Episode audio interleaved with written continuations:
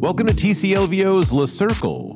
I'm TC, and this is your audio magazine about thought provoking topics such as AI, life, and law, with a twist. Be sure to send any comments, suggestions, or just drop me a line at tom at tclvo.com.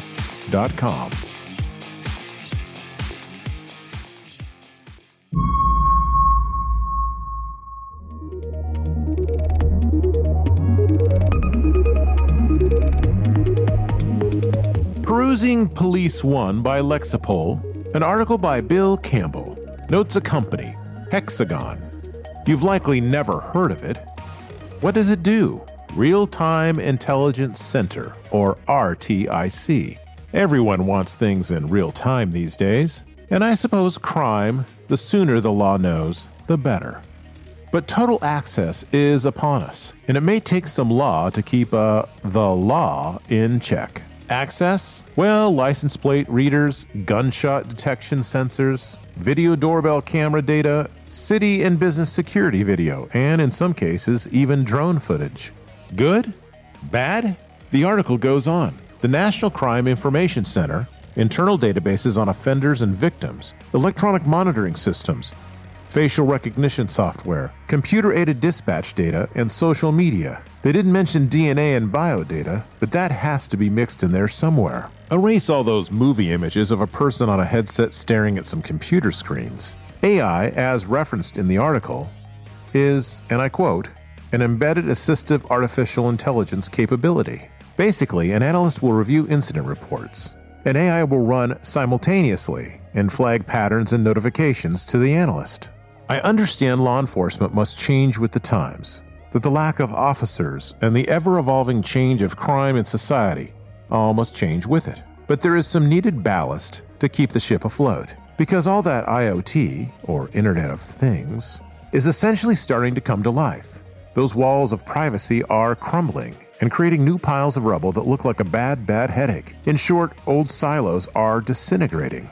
Not necessarily a bad thing, but these things can go off the rails if not met with community vetting. One thing we have learned recently is that even AI must have flesh and blood intervention, steeped in not just law, but the actual humanities and queries of right and wrong, places lawyers really cannot go. It will take a lot more than a JD, or a tin badge, or a governmental appointment to keep this train rolling in the right and safe direction.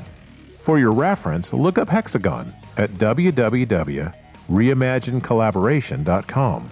It is good information, and while it does have a company solution bias, it is pretty educational about where this is going. It is painted positive, as you would expect from any software solution provider. You will have to put on your x ray goggles to see where this could go. Because this isn't about the police. That is just too myopic. It is really about, if you ponder, every single first and second party entity linking information together. Right now, it is for public safety. One day, it might be utilized for a more political agenda. And with such efficiency, you will never be able to brandish the resources to combat the evidence amassed against you. That old phrase, you can't fight City Hall, is starting to look a bit monolithic and scary. So listen up. For benign phrases like smart cities, play into cities, as in city design, systemic approaches, or governmental connectivity. These phrases may mean nothing, or they may be early code for something a little more invasive coming to your city. Catch it now and make your voice heard so it works and you keep your business your business. Oh, yeah, and I'm sure this is coming to a new tax levy near you one day. Keep your eyes peeled, my friends. Does your city or county have a real time intelligence center? And might you need input on the issue? I recommend you contact your local officials and raise the question because your new smart device does more than queue up that new sci fi movie for entertainment purposes only. Remember? Please hang up and try again. More later.